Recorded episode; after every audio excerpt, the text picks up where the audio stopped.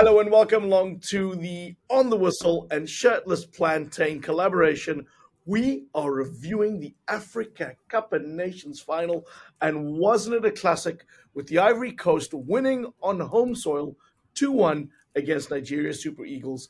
I'm the On the Whistle podcast host, say Nabi, and I'm privileged to say coach from the Shirtless Plantain show and our man on the ground, Alistair Howarth, are joining me today. Lads, how are you doing the night before one of the best finals we've probably witnessed in African football history? I'll, I'll, I'll go first because I'm sure Coach needs needs time. He's probably not finished mourning after after last night. Hey Zane, I'm I'm exhausted. I'm tired. I didn't get home until almost 4 a.m. last night from the stadium.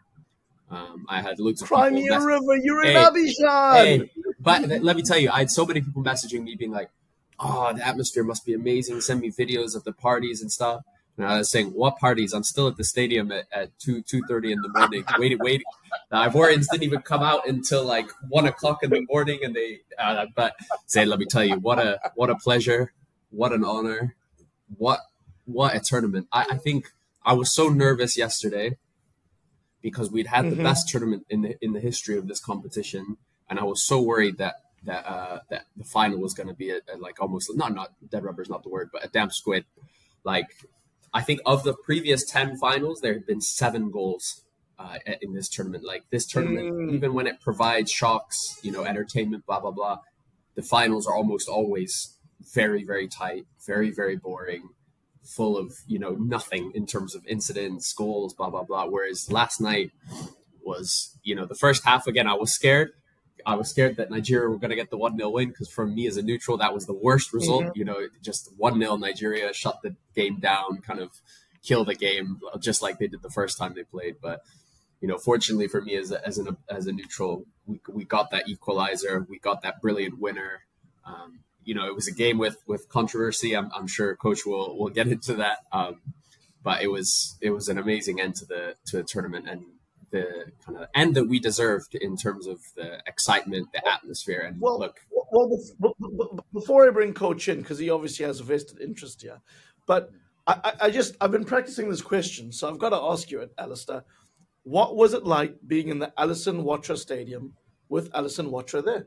well, it was quite it was it was quite interesting. I've never seen a head of state be like one of the guys. like you should have seen. Yeah, before before the before the trophy lift, Mr. Ouattara in his own stadium was like dancing and partying with with the players. They were loving him. Like it was a it was amazing. The atmosphere was incredible. Ivorians, they just I I used to always think that Congolese people were the most gifted musically mm-hmm. in the world. Like they were just born with the Certainly capacity to dance, I to mean, sing. say that. Certainly not but, Nigerians. but Ivorians, oh my goodness, it was just a huge party for like two hours just in the stadium.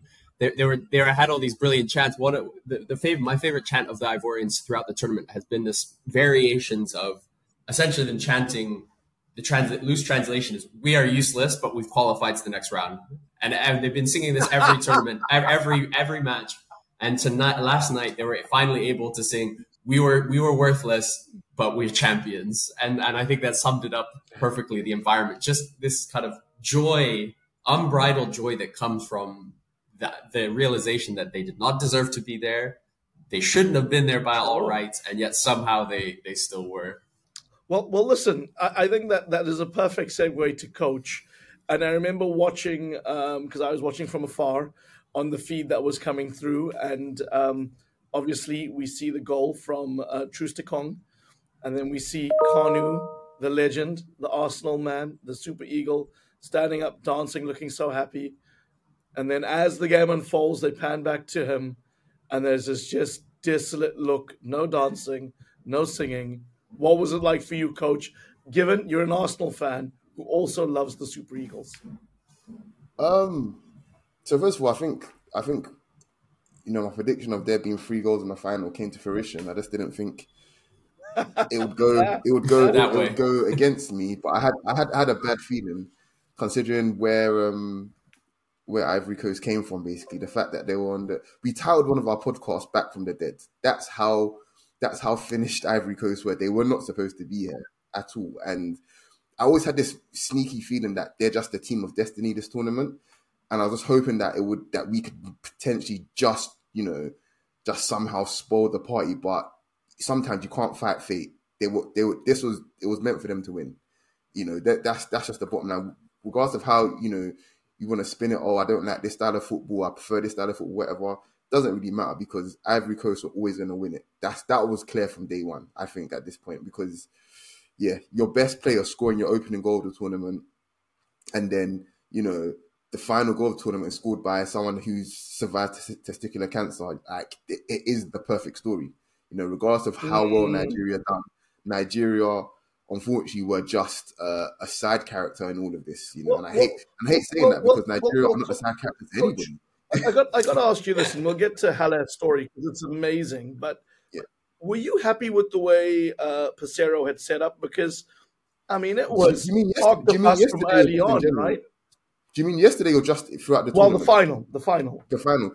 Um, yeah, I was because I knew that we couldn't, we can't, we couldn't compete with them in midfield. We don't, you know, there, there was interesting battles there, but ultimately they were just, they're just too good.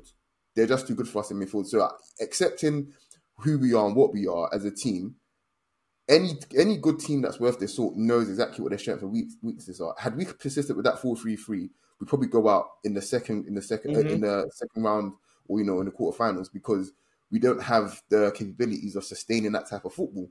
What Nigeria do have the capabilities of is is suffocating teams and taking a sting out of games and taking our chances, and that's what's got that's what's got to the final. So I had no issues with that. My main issue was because of how badly we got stung in the semi-finals by playing high but not actually pressing.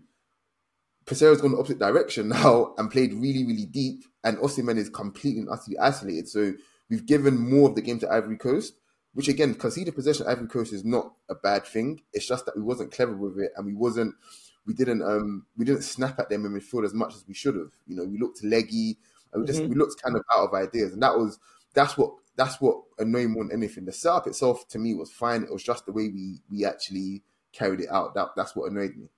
Well, let me ask this question nice and open. Ali, where was the game won or lost for you? I think it was it was lost from a Nigerian perspective in the beginning of that second half. So like, yeah, I think there was some question marks over some of the selections coming into the game. I think the biggest one was Chukwueze. I, I really don't know why he started when Moses Simon has had a very good tournament. You know, like I, I just it didn't make any sense to me. Um, but I think, and even Peseiro admitted it himself, is he said he didn't change anything about the team until they were losing two one. But you know, for me, the, the first half of this game followed the pattern of the first Nigeria Cote d'Ivoire game to to the T. Like Cote d'Ivoire dominating possession, not creating many clear cut chances. Nigeria looking quite comfortable defending, not being very creative going up front, but they find a way to score. Troost-Ekong scores, you know, from a set piece again. You know, this time uh, whatever corner, not a, not a penalty. But if in the second half, I think it almost felt like Peseiro had forgotten that Ivory Coast this time had Adingra and Haller. And so I think for me, that is mm-hmm. where he went wrong because, and this is crazy to say, but because I think over the tournament, Ola Aina has been by far and away the best right back at this tournament. He's been brilliant. But last night, he was being torn to shreds by Adingra the whole game. Every time Adingra would stand him up. And that's what I love about Adingra is you saw him I compared to one duel he won he won one duel the entire game. I remember him winning one duel, and that was yeah. it. The rest of it was all Adingra. And, and that's what I love about Adingra is unlike, and you could see the difference between him and a Chukwueze, a Lookman, uh, a Gradel, is all the other guys, they, they kind of stand up defenders, and then they kind of, whether it's a step over, they try and jink inside, they try and do. Adingra, he sat, he stands up a player and he immediately bursts past them. And every time, he almost did the exact same thing to, to Aina every time got the ball, looked like he was going to come inside, stood him up, and then immediately went to the byline because, you know, although he's right footed, he could play on his left and he absolutely tore him to shreds. So for me, that was where the game was lost was it was very, very clear that Cote d'Ivoire had the pressure. It was very, very clear that unlike the time before, it wasn't just aimless crosses into a Krasso or a Boga or whoever was playing in that yeah. first game. Is it was Adingra and Haller were the ones actually being being threatening. So for me, Peseiro had to make changes early in the second half other than bringing Simon on. But he needed to bring on, I don't know, say Samuel or someone, take off Ajayi and bring on a more mobile center back to help out Aina. Like there, there, he needed to make some kind of change because Adingra was just get having so much space, getting so much joy. So I think for me, that's where the game was lost. Is Peseiro has shown that he's brilliant at setting up a defensive unit. He's brilliant at creating a kind of a functional team that that and that for tournament football, that's that's perfect. It's exactly what you want. And there, for the most part in this tournament, he's had an Osimhen who's been able to create chances from virtually nothing, and that's been the difference mm-hmm. for, for Nigeria. Whereas last night, you could see the tournament finally caught up with him. You know, the injuries, the knocks. Mm-hmm. You know, that guy feels like he's playing with one leg, and he's still the best striker at the tournament. But it finally caught up to him, and it felt like when Osimhen couldn't create everything by himself, couldn't bring in Lookman, couldn't do anything, everything like that. Nigeria didn't have anything, and that's for me where Peseiro has, has let himself down and, and Nigeria down. Is particularly in the second half, he didn't make the changes that were needed. Can I can I ask though? I mean, with Os- Osimhen didn't have the best of games yesterday, but I feel like it was such a fine margin because it felt as, it felt as if a lot of the duels that he got into yesterday in games gone by, the referee just lets the game go on. And it seemed as if every time he got in front of the defender, the whistle just went every time. And those those are opportunities where he can he's won the ball and essentially he can turn and face the defense. Somebody's run, running off him, he can play into space. And every time the the whistle didn't go, Lookman, Chukwueze, or Simon got the ball in space and were able to run at their man. It just felt as if those happened so few times. It just felt as it just felt as if there was a stricter there was a stricter there was a stricter line of of what they what they would give yesterday than any other part of the tournament, and not just for us, man, for other. I remember particularly in this um, South Africa game as well. Evidence was going nuts, and I I loved I loved big strong strikers, you know, bodying their their centre backs, and it seems as if you know they were letting it go, and then in the final, it just it, it was the opposite, almost almost like oh well no we can't, you know that's almost too rough. When it's like the entire tournament has been the opposite of that. Everyone's been the game's been flowing, the referees been great, and you know I'm not Nigeria didn't deserve to win yesterday, but if I'm being honest, I think they saved the. Not only did Nigeria save their worst performance of the tournament for the final, I think so the referee as well. To be honest, like it, it just felt as if there was some, something changed, and you know, thank God there was no need for, for VAR yesterday as well. But it genuinely just felt like something that something changed. Um, but do you know what? I just want I actually want to go back to your point about where Nigeria lost the game. I also feel as if when he made the sub, when he when he was making changes, tactically, all he could have done was told was told our, our right winger, whoever it was, whoever it was at the time, drop ten yards. Even if you're not going to double up on Adingra, just make sure that when he gets the ball, his angles are cut off. That's that's all you really have to do, really. But the fact that that didn't even happen. I was like, okay, cool. I, I kind of I have a feeling I had a feeling this is where the game the game would go because good football teams get the ball to their to their bet to their best players consistently, and good football teams stop that happening. And Nigeria didn't stop that happening, unfortunately. So have no have no real complaints, you know. Um, but Peseiro himself, you know, the fact that he's really honest and humble about how the game went, kind of thing, I genuinely do think it's a it's a good sign because he was honest and humble enough to change the system after the first game as well. So it's clear there's a some it's a sign that somebody know that's somebody that knows you know the strengths and weaknesses of this team and also strengths and weaknesses of himself. It's just a bit disappointing that it all kind of caught up with them yesterday more than anything. Well, I was going to say we, we've spoken a lot about Peseiro and some of the changes that he made or didn't make.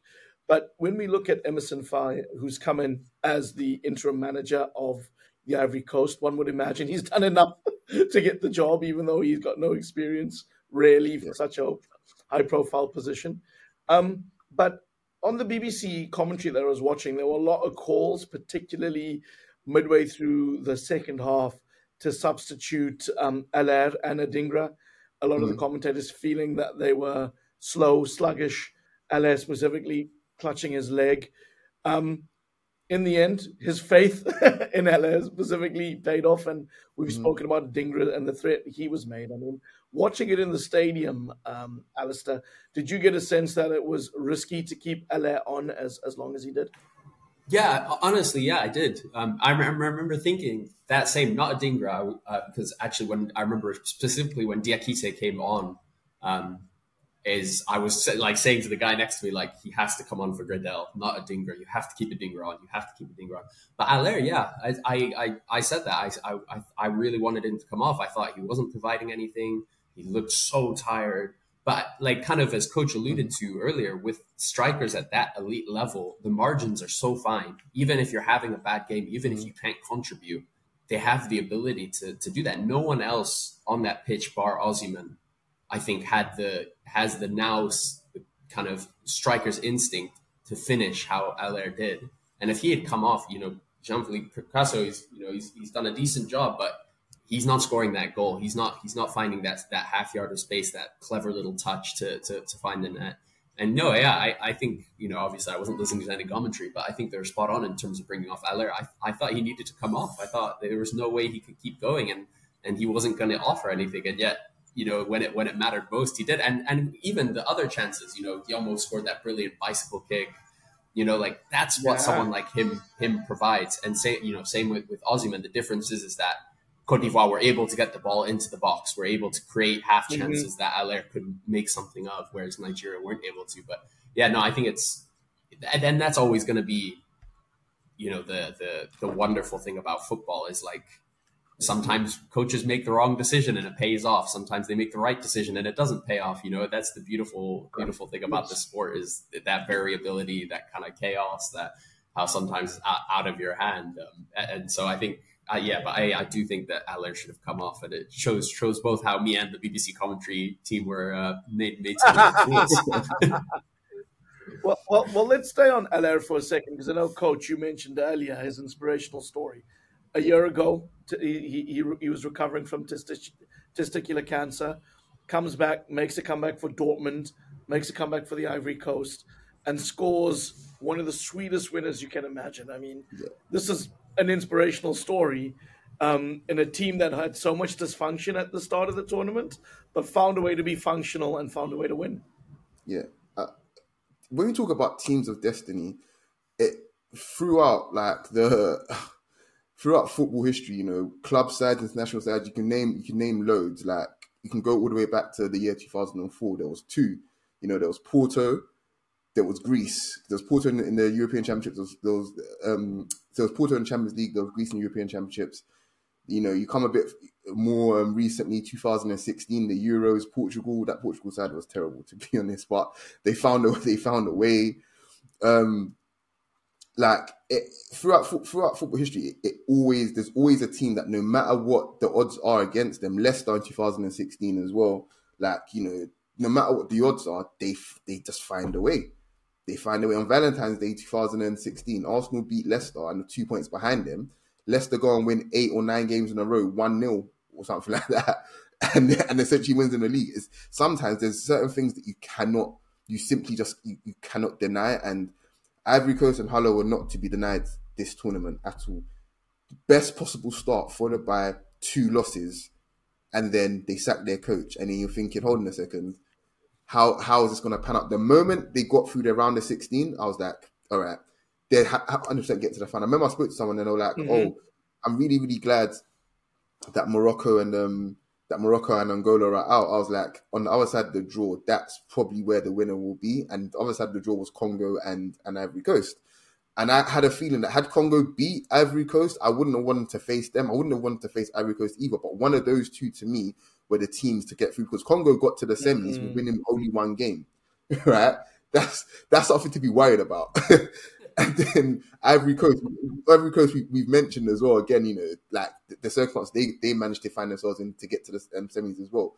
When you're a team of destiny, nothing is going to go against you. Like you're going to you're, you're going to win. Um, like I said, Nigeria played their part. Mm-hmm. You know, show, showing showing that look where you know there's life there's life in this team you know some old heads some young heads and whatnot but ultimately like it was probably just a step too far and then on top of that, you add you add Haller's story to Ivory Coast already amazing story, and it's almost like how can they lose? Like it's it's, sure. it's almost impossible. I think he did. I think the only game he played, the only two games he played this tournament was the semis and the final, right? If I remember correctly. They the only two started, yeah. Yeah, there we go. There we go. That's that, there's nothing more you can re- you can really say about this tournament. Like there's there's so, there's so, many there's so many underlying narratives and stories and whatnot that it's almost a like he could have easily not played that semi as well and only played the final. It would have went the exact same way. You know, it's it's just it, you know he he was not to be denied. And from a personal standpoint, I'm absolutely heartbroken. But as someone that's you know that's dealt with that, that has people that has people around him, you know, that have survived cancer as well Mm. I couldn't be happy for him. I genuinely couldn't be happy for him. I think I think he's not only is his story just inspirational to people that survived that survived cancer, but it's inspirational to absolutely anybody. Like that, no matter what, no matter the circumstances, you never know what tomorrow is going to bring. Like he, mm. he just he just kept on going. He just he just kept on going, and he's he's arguably given like the the biggest day in Ivorian history in the last God knows how many years. Um, I'm, I'm a loss for words, honestly. There's so I could I might actually consider writing a, a little a little story about this because there's so many narratives that went that's from sure. the story. It's, sure, it's ridiculous, honestly. Well, I'll, I'll I'll I'll keep us moving because Haller is obviously an inspirational part of it. But let me let me make this case to you. Um, we have seen success with teams when they've changed managers. Sometimes when it's looked like it's not the most well thought out decisions. If you're a Chelsea fan, you've won the Champions League with Roberto Di Matteo and Thomas Tuchel, um, both, if I'm correct, coming at a time where they were changed in the middle of a season. Um, Zinedine Zidane started his dynasty at uh, Real Madrid, coming in um, midway through a season and then winning three on the bounce. Um, and with um, Emerson Faé, you have the situation where in his debut, they beat Senegal on penalties. Then they go on to knock out Mali in the quarterfinals, who were one of the form teams. DRC might not have the name of a superpower on the continent, but when you look at that workman squad, one of the hardest teams to beat. And then, of course, they get it back and they beat Nigeria, who, of course, they lost to.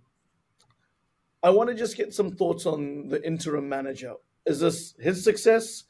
Um, does he deserve any credit? Is this player led? And what is the future? Give me, give me your your, your raw thoughts, guys. Coach, do you want to um, go first? Yeah, I'll, I'll just say, I'll just mention just one point because I think it is probably what essentially won them the tournament. It's the fact that Gasset didn't start Seri, and I remember I had I remember in our preview pod, um, in our preview pod and on our first pod, um, um, Alistair, we spoke about the fact that they have so much midfield depth and um, Seri isn't starting at all. The moment Seri comes into the team, their their whole attack changes because he's able to get the ball into their forwards and into their better players so so easily, effortlessly, in fact.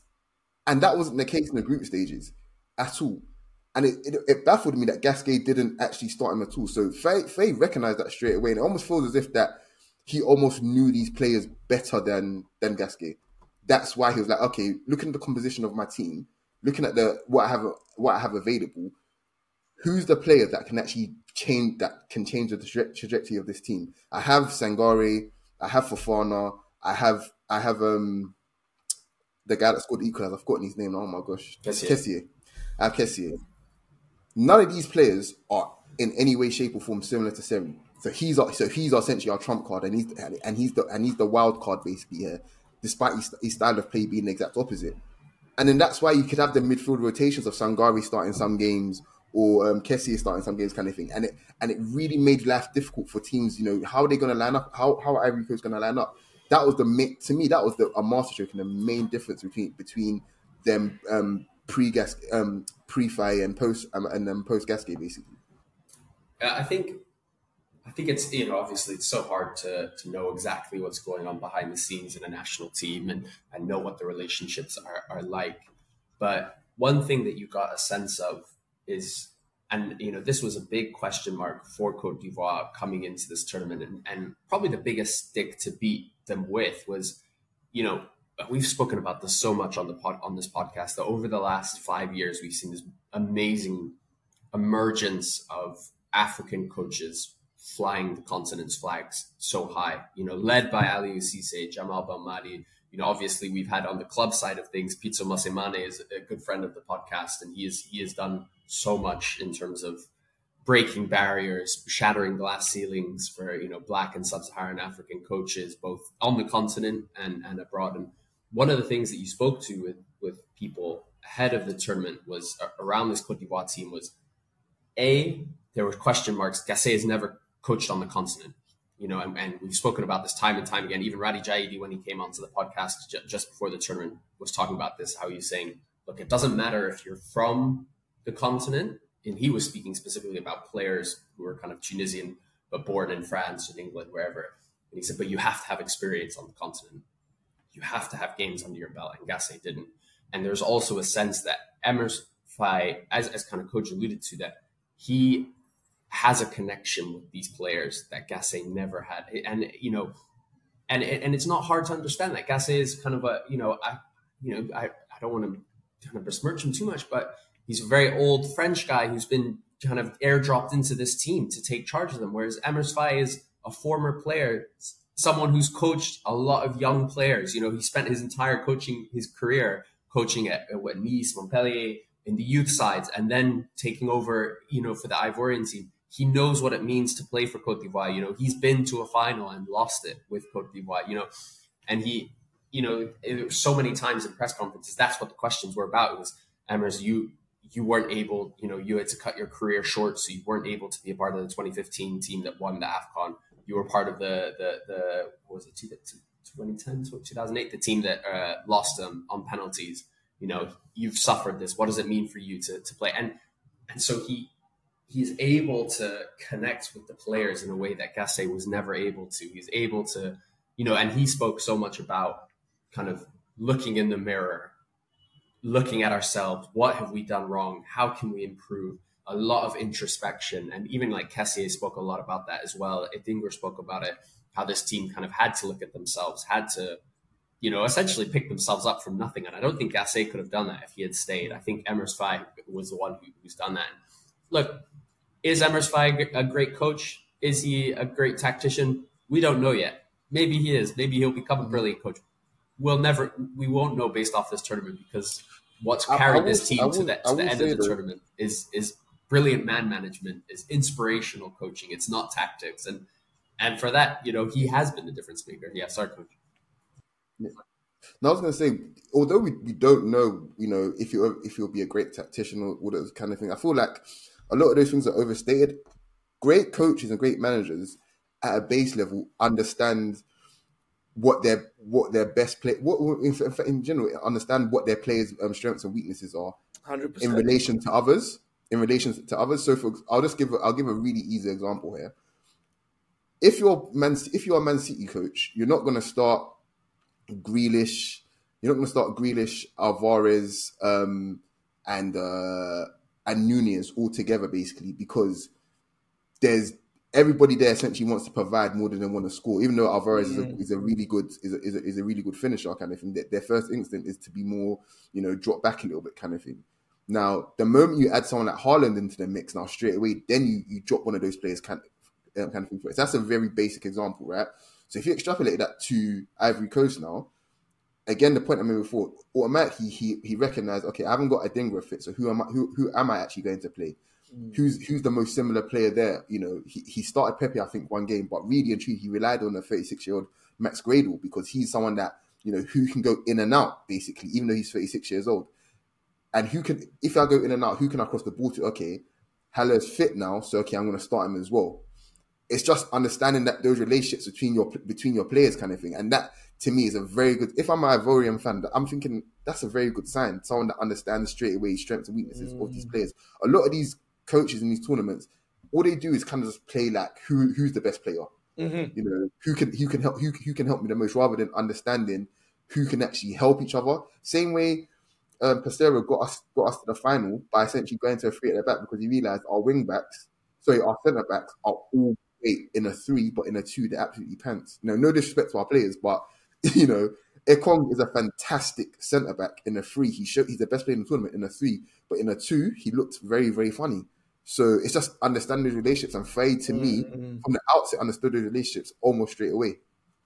Well, well, listen, lads. Um, yeah. We're going to get to uh, your teams of the tournament in a second, but yeah. before we go down that path, I just want to ask both of you a question, and we'll start with you, Alistair.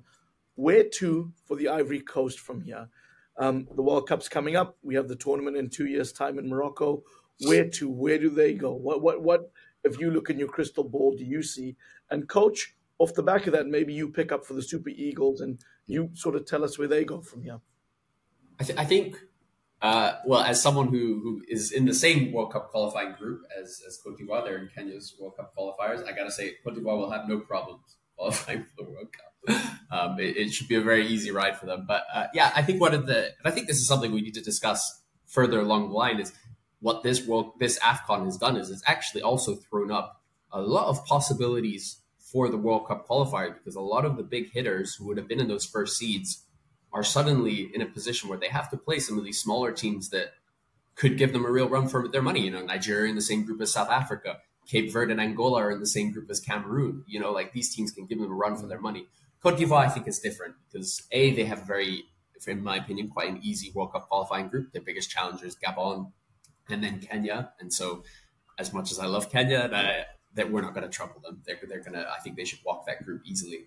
And I think what that does is that allows Cote d'Ivoire, with that easier group, is to try and build something because we talk about all the time on this podcast and, and when, when talking about international football about cycles, about building things.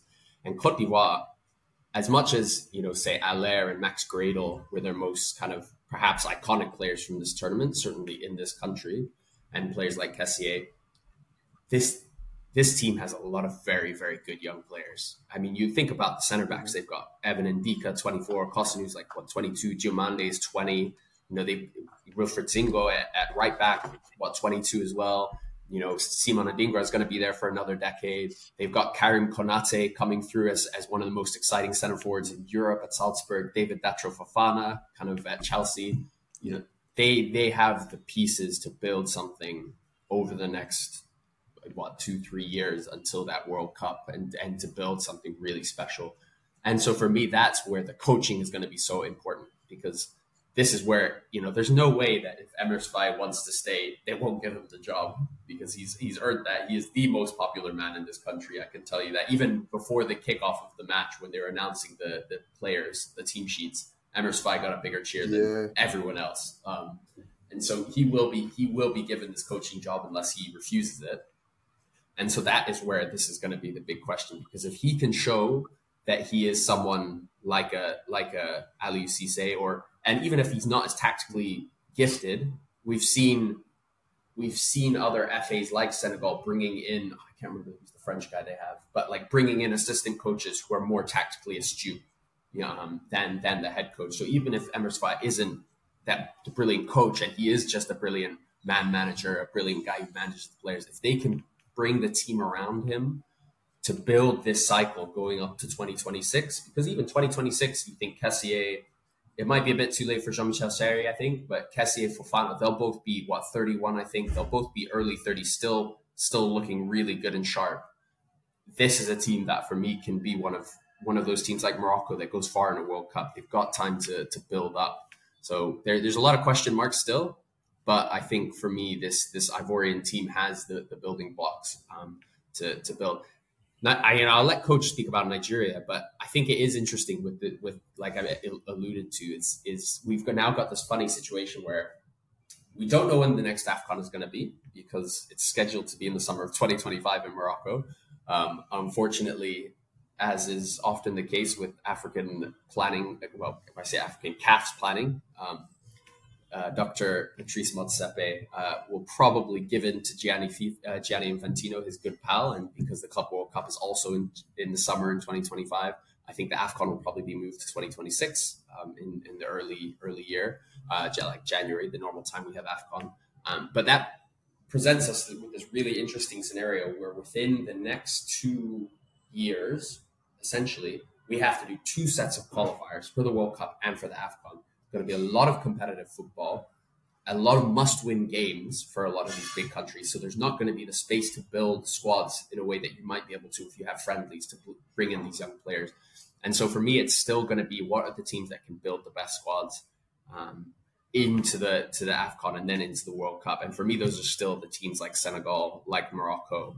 But this Ivorian team is really special, and I think they could build in, into something. I suppose. Look, from a from a Nigerian perspective, um, I'm looking at the players that didn't go to the Afcon this year and their ages, and Nigeria left left something in the tank. You know, um, my biggest worry is our centre backs and our centre midfielders because into towards our whole defense actually, I think we've found a solid goalkeeper.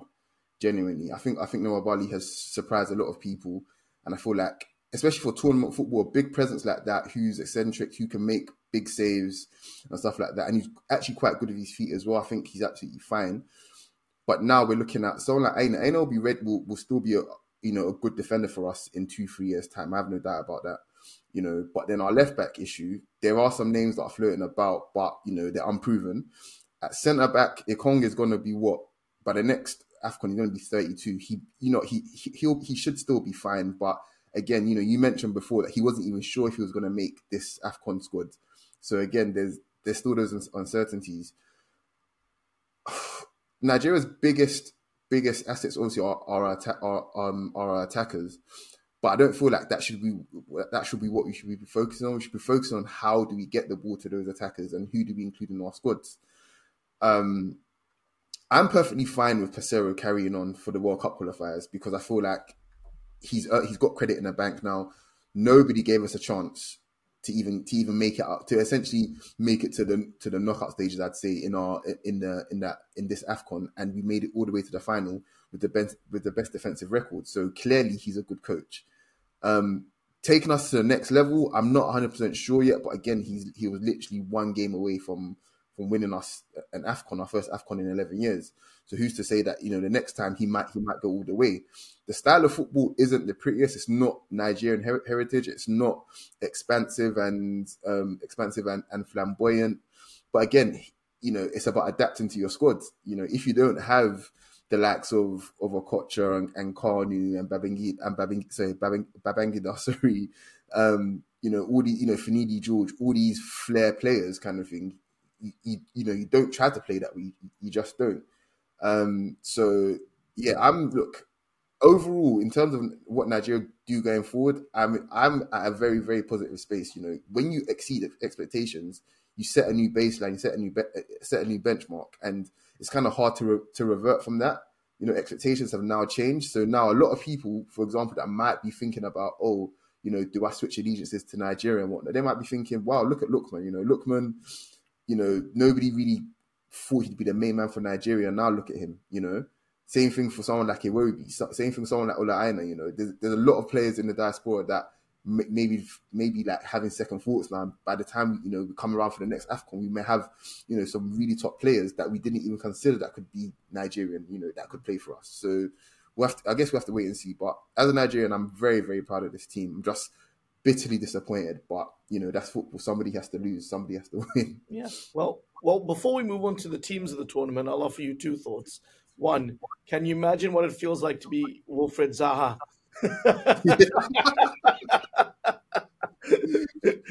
Just you know, you know, I don't even know what to say. I, you know I what I mean? He he yeah. could have been the man. He could have been he could be one of the players who turned it around had he just yeah. been more committed to the team so say the Ivory Coast team. Of course, I'm simplifying what could be seen as a complex storyline. Um, and secondly, um, as a South African, I leave the tournament with more optimism than maybe I had before. And I know, Ali, you'll tell me I should have the optimism because of the consistency that Hugo Broos has brought. But, you know, until we're tested in big occasions, you don't know how it will, it will, it will happen. And, you know, I suddenly have more confidence against Nigeria in the qualifiers then maybe we won't beat them, but maybe we can we can take some points off them and they can drop elsewhere, and, and our qualification um, could come into being. Um, I will let you lads break through your teams of the tournament. You can fight over who goes first. I'll just say that if if, if none of you pick Ronwen Williams in goal, you guys are one-eyed Kenyan and Nigerian fans. Sorry, who is that? Zane Broadwood? First, I, I don't know who this guy is. Go on, give me your team, brother. All right, so uh, it, ah, teams and tournaments are always so difficult because you know football is so defined by moments, and, and there's also there's so much recency bias, so it's hard to judge like you know someone who had a brilliant group stage, but then you know gets knocked out in, in the in the knockouts, then kind of does he have is, is he a player of the tournament? So for me, goalkeeper, yeah, no question, Ronwen Williams. I think Nwabali had, had pushed Ronwen for it uh, up, uh, up, up until the final, but I actually think Nwabali had a pretty bad game in the final. I think particularly that Kessié header was, was really poor goalkeeping. But even if even if Nigeria had won, unless Nwabali kind of pulled off an amazing kind of string of saves again, I think I think for me it would have been Ron class above. I think right back, as I kind of alluded to earlier in the tournament, I think Ola Aina was by far and away the best right back at this tournament. But I I have to be honest, I think in this one game, Simon Adingra kind of ruined his credentials as, as the player of the tournament. Um, because yeah, I know uh, in terms of being being a, a, great player over the course of the tournament, um, you know, is important. But it, as I said, it comes down to these moments. And in the biggest game for Nigeria, Ola Aina was, you know, for me, probably their worst player, and we're took him to pieces. So I think for me, Mudau kind of edges it because I think Mudau was far more solid. He wasn't as much of an attacking threat, but he, he kind of contributed to South Africa's football in, in, in, so many brilliant ways. I think my, my center backs, look, Troost-Ekong, best player of the tournament for me, both defensively and, and up front. Brilliant, brilliant player, brilliant servant for Nigeria, brilliant captain, wonderful in the media. way better huh? yeah. people than people give him credit, credit for. I agree. Um, and even last night in the mix zone, stopped and spoke longer than anyone, including the Ivorians. You know, even in defeat, really gracious guy.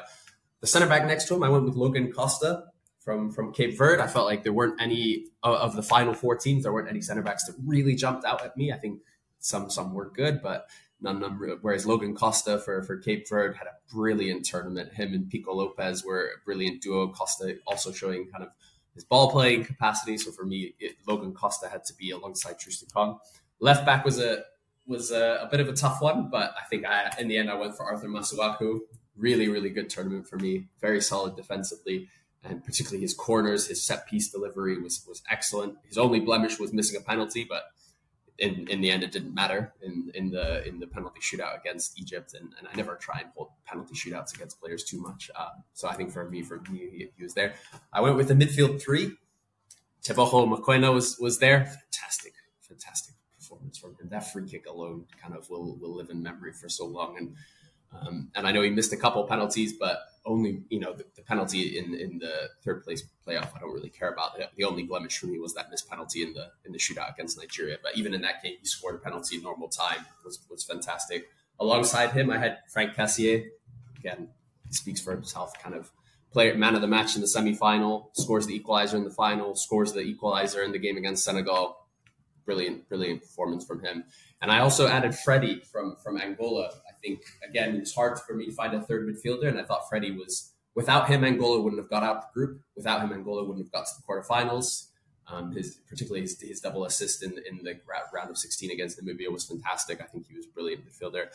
Wingers for me, uh, Ademola Lookman, brilliant tournament, excellent for Nigeria. You know, scored the goal, the important goals when Osimhen couldn't. So I think for me, he had to be there. And, and you know, obviously, although he didn't play as much football, Simon Adingra was magnificent you know game changer in all of the knockout matches, whether he was starting, whether he was coming off the bench. Um, and for me, up front was probably the hardest one because if he had got past the round of 16, Emilio Nsue for me was the best striker in terms of in terms of performance, but he but he also missed the most important penalty of of of his and Equatorial Guinea's tournament.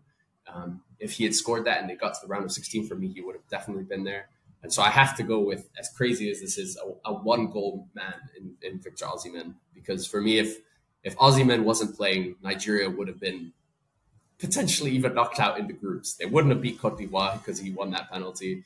Uh, they they pro- probably wouldn't even beat Equatorial or got the draw against Equatorial Guinea, and he dragged them through these games against South Africa. He won the penalty that that that uh, put them in the lead. He was immense, immense, immense. So for me, as, as weird as it is to say, the striker with only one goal for me was the was the striker of the tournament. Yeah. All right, coach, would you agree? What, what's your, how does your team shape up compared to Alistair's? Very Honestly, it's actually, it's actually, quite compelling some of these some of these arguments, but mine mine is is based purely on, I suppose, impact overall. So some some some of these impacts to the team, but some so some of these selections might seem a bit wild in general. But I think you're gonna hate me for the first one, but Nwabali for me is our, is the goalkeeper of the tournament, and not because I think he's Ah, he, he was. I think was- I like Ch- I like Chippa United. I think more than you because I know they're supporting Nigeria. Uh, yeah, I mean, jeez, So- one-eyed super eagle. Yeah, Go on. I'm sorry. I'm so sorry. But do, do you know? Do you know? Do you know what it is for me? It's, it's it's moments. It's moments combined with the the overall impact. Look, after he got injured, I forgot what game it was in. It might, it might have been in the group stages where he got injured. The entire country paused for him. You know, journalists were asking, "Are you okay? Are you okay? Are you gonna be ready for our next game?" Because we knew we knew we, we have someone in him. You know, who, who who's a calm head, who's a shot stopper, who can actually launch attacks. The amount of times he found Osimhen on his chest from 60 yards, 70 yards was actually unreal. You know, those things matter. And then in our biggest, you know, in our biggest moment, even though I think he was at fault for the first goal yesterday, but in our biggest moment in the semi-final, you know, he saved two penalties against somebody who saved four penalties in the last in the last round. It, it just it, it was just such a huge, huge moment. You know, um, at right back, I think nobody can have any disagreements. Me and somebody that um on my time were actually laughing at the fact that you know Aina's in the running to be a player player of the tournament just purely on a vibes perspective. You know, he's so good on the ball and whatnot. But genuinely, he he was just very very good. Yesterday was much like Nigeria in general, we saved his worst performance for the final. I think he's just been very, very solid. And the fact that he played left back this tournament as well, again, that versatility helping Nigeria get through games and manage games just by being versatile. Um, second centre back would be Kossounou. Um, again, watched him for Leverkusen as well, and he just carried his form through. I think he's probably going to end up being the best African centre back, you know, very, very soon. I think he's a top, top quality player of the tournament, obviously Ekong.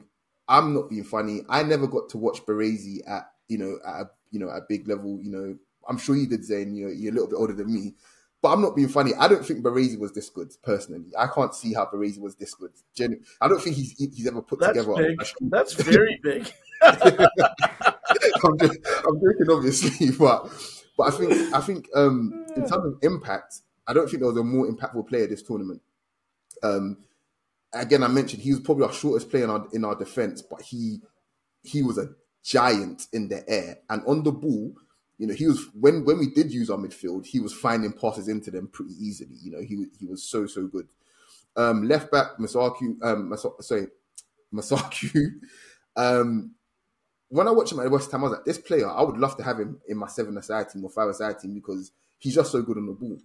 And then you watch him for you watch him for Congo, and he's one of their playmakers. Essentially, he's one of their he's one of their he's one of the people that starts their attacks and whatnot. You know that goal he scored from the free kick was deliberate because he did it against Chelsea as well. You know he's a very very clever and technically sound player. I think he's just fantastic. I've mentioned Seri so many times. I'm not going to mention him anymore because it is what it is. He just deserves to be in the team of the tournament. He changed the traje- trajectory of this Ivory Coast team so so much. You know, um, different profile to their normal to their regular midfield three, and he he helped them loads. You know, organizing as well as he's passing. Kessié again, big moments. He didn't start every single game. You know, he played his role, but every time he was called upon, he helped. He helped loads, absolute loads, and obviously he speaks for himself. In the final, you scored equalizer. Um, Mokoena, dead ball specialist, superb, superb passer, and an organizer as well. Everything that went that that South Africa did good in that team came through him. All of the passing combinations, relieving pressure, calming the game down. He was just so so impressive. Um, my first forward again a 4-3-3. Ademola Lookman, three goals. The you know he, he's helped revive the big man little man strike partnership. um, he was just he was just he, he, he would put put it like this. I don't think I know I know we spoke, about Osimhen's impact. You know Nigeria might not have made it out of the group, but generally speaking, who's going to put the goals away? Who would have put the goals away? You know those these things are super super important. So for me, absolutely yes in the tournament. Mabululu for his finish alone deserves to be in that tournament. Deserves to be in the tournament, but in general as well when a team like Angola are, you know, impressed everyone kind of thing, and nobody can really pick, you know, who their best player is kind of thing. To me, he's the one that stood out personally for me. He he looked like the man. And despite them obviously coming up short against Nigeria, again, I still think he was fantastic for sure. And up front, I'm gonna go I'm gonna go with Osimhen, and not because again, you know, he scored the most goals whatnot. Nsue, for me, I, I always judge strikers and you know, especially pure number nines and how many goals they score But if you score all these great goals in the group stages and whatnot, and then when it matters most, you don't contribute, you know, to you don't contribute to, to winning a penalty or creating a goal kind of thing.